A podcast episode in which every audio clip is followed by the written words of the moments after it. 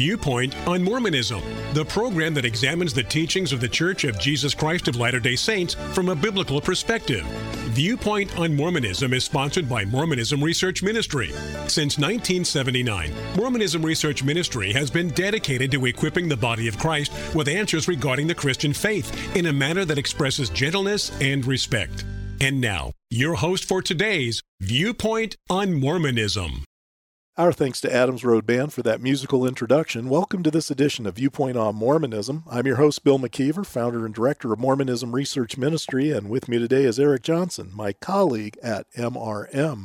Yesterday, we began our show by citing from the book of Galatians, chapter 1, where Paul states, I marvel that you are turning away so soon from him who called you in the grace of Christ to a different gospel which is not another, but there are some who trouble you and want to pervert the gospel of Christ. But even if we or an angel from heaven preach any other gospel to you than what we have preached to you, let him be accursed.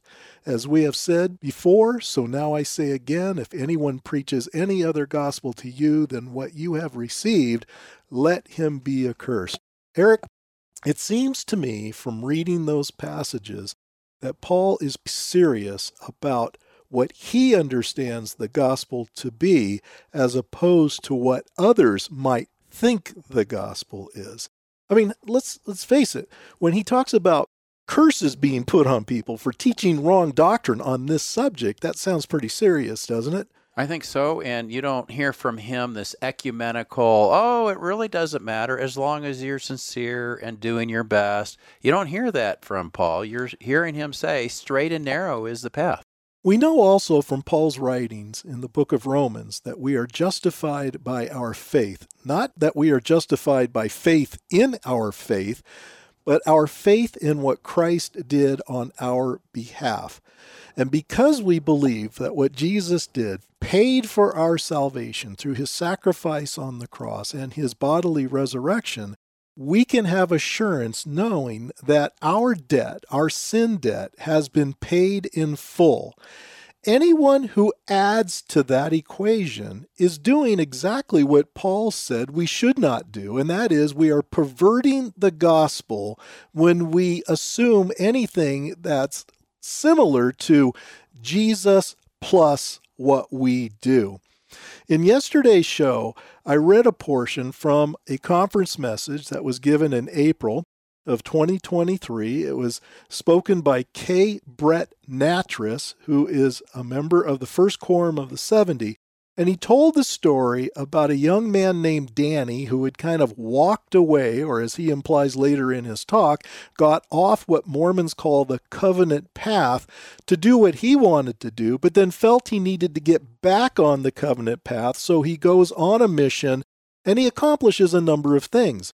But even though he had accomplished a two year mission and completed it with honor, he wasn't sure if his sins were forgiven. So he asks Mr. Nattrass, Do you think I have truly been forgiven? Mr. Nattrass's answer was based on all that he saw that this young man had accomplished. No mention at all was the fact that he was forgiven because of what Jesus did. It was all the things that Danny had done. We would argue that that is the very perversion that Paul warned about. Don't go adding to the gospel because if you do add to the gospel, you've perverted the gospel. And yet we find this similar theme, known in Mormonism as the covenant path, has been emphasized so much in recent years, especially since Russell M. Nelson became the president of the church in 2018. This is a common expression that we hear over and over and over again.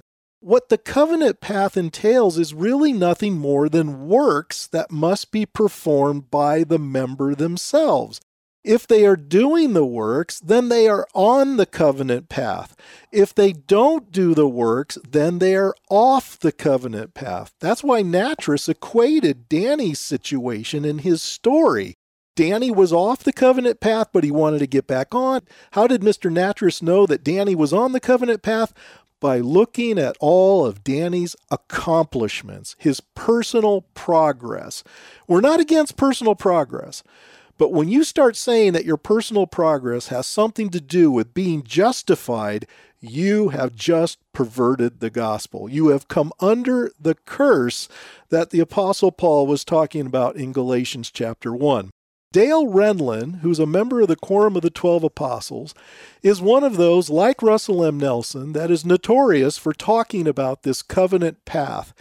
He has mentioned this phrase a number of times, and we're going to look today at a talk that he gave in that same general conference where Mr. Nattrass spoke. He gave a, a message titled Accessing God's Power Through Covenants. God's Power. Now, what this power really entails might sound a bit confusing because it seems to be that if you're on the covenant path and keeping your covenants, you have this power to access what God has for you. But at the same time, they're constantly telling people to get back on the covenant path, which makes me think that even though you have this alleged power to stay on the covenant path, you can get off the covenant path just as easily. And this can be very confusing.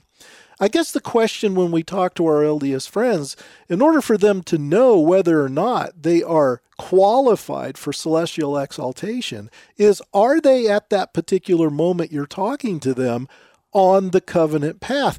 And a question that I asked you, Eric, before we started recording was how wide is this covenant path? Is it as wide as a lane on a traditional freeway in the United States where it seems like you can do a little bit of staggering sideways, maybe, but still going forward? Or is this covenant path as wide as a balance beam used by the gymnasts? I would tend to think, by the way it's explained, that it's probably only as wide as a balance beam, which means one mess up and you fall off the balance beam, and then you have to go through the struggle of getting back on the balance beam. But it's something that's quite narrow.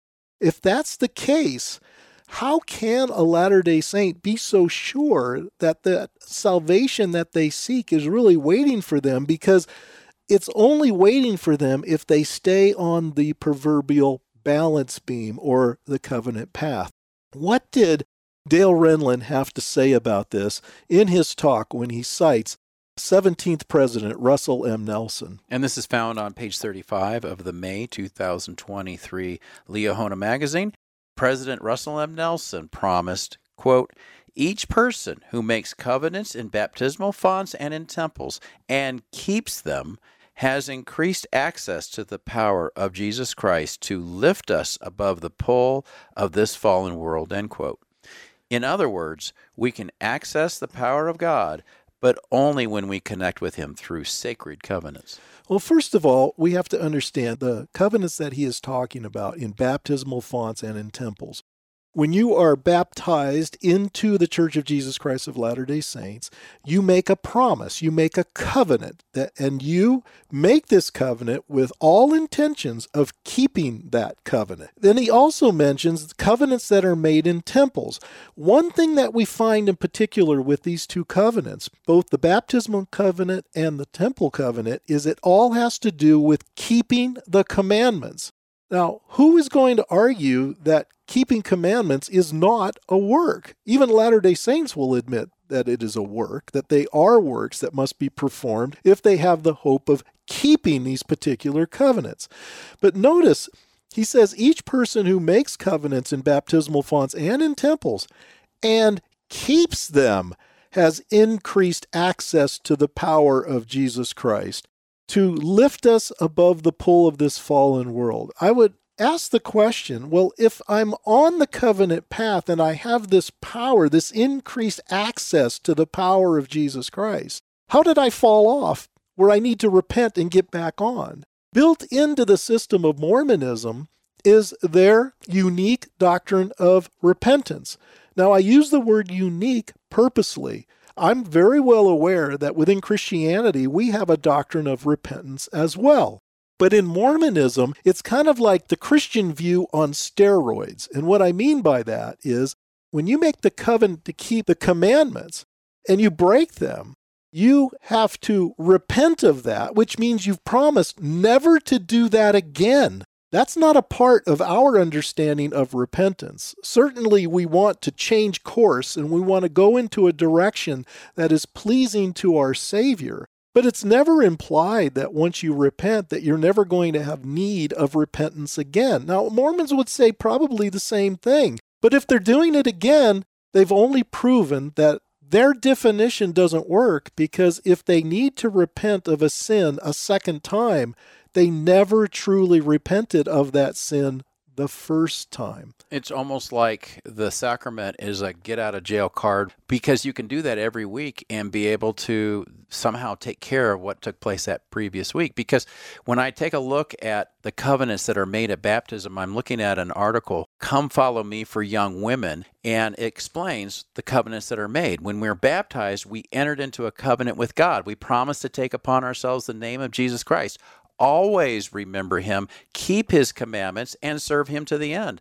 Heavenly Father promised us a remission of sins, and through the ordinances of confirmation, the gift of the Holy Ghost. We renew this covenant each time we partake of the sacrament. So, Bill, every week, Latter day Saints are taking bread and water, and when they take the bread, this is the prayer that is used for the blessing of the bread. This is what it says O God, the eternal Father, we ask thee in the name of thy Son, Jesus Christ, to bless and sanctify this bread to the souls of all those who partake of it that they may eat in remembrance of the body of thy Son, and witness unto thee, O God, the eternal Father, that they are willing to take upon them the name of the Son, and always remember him, and keep his commandments, which he has given them, that they may always have his Spirit to be with them.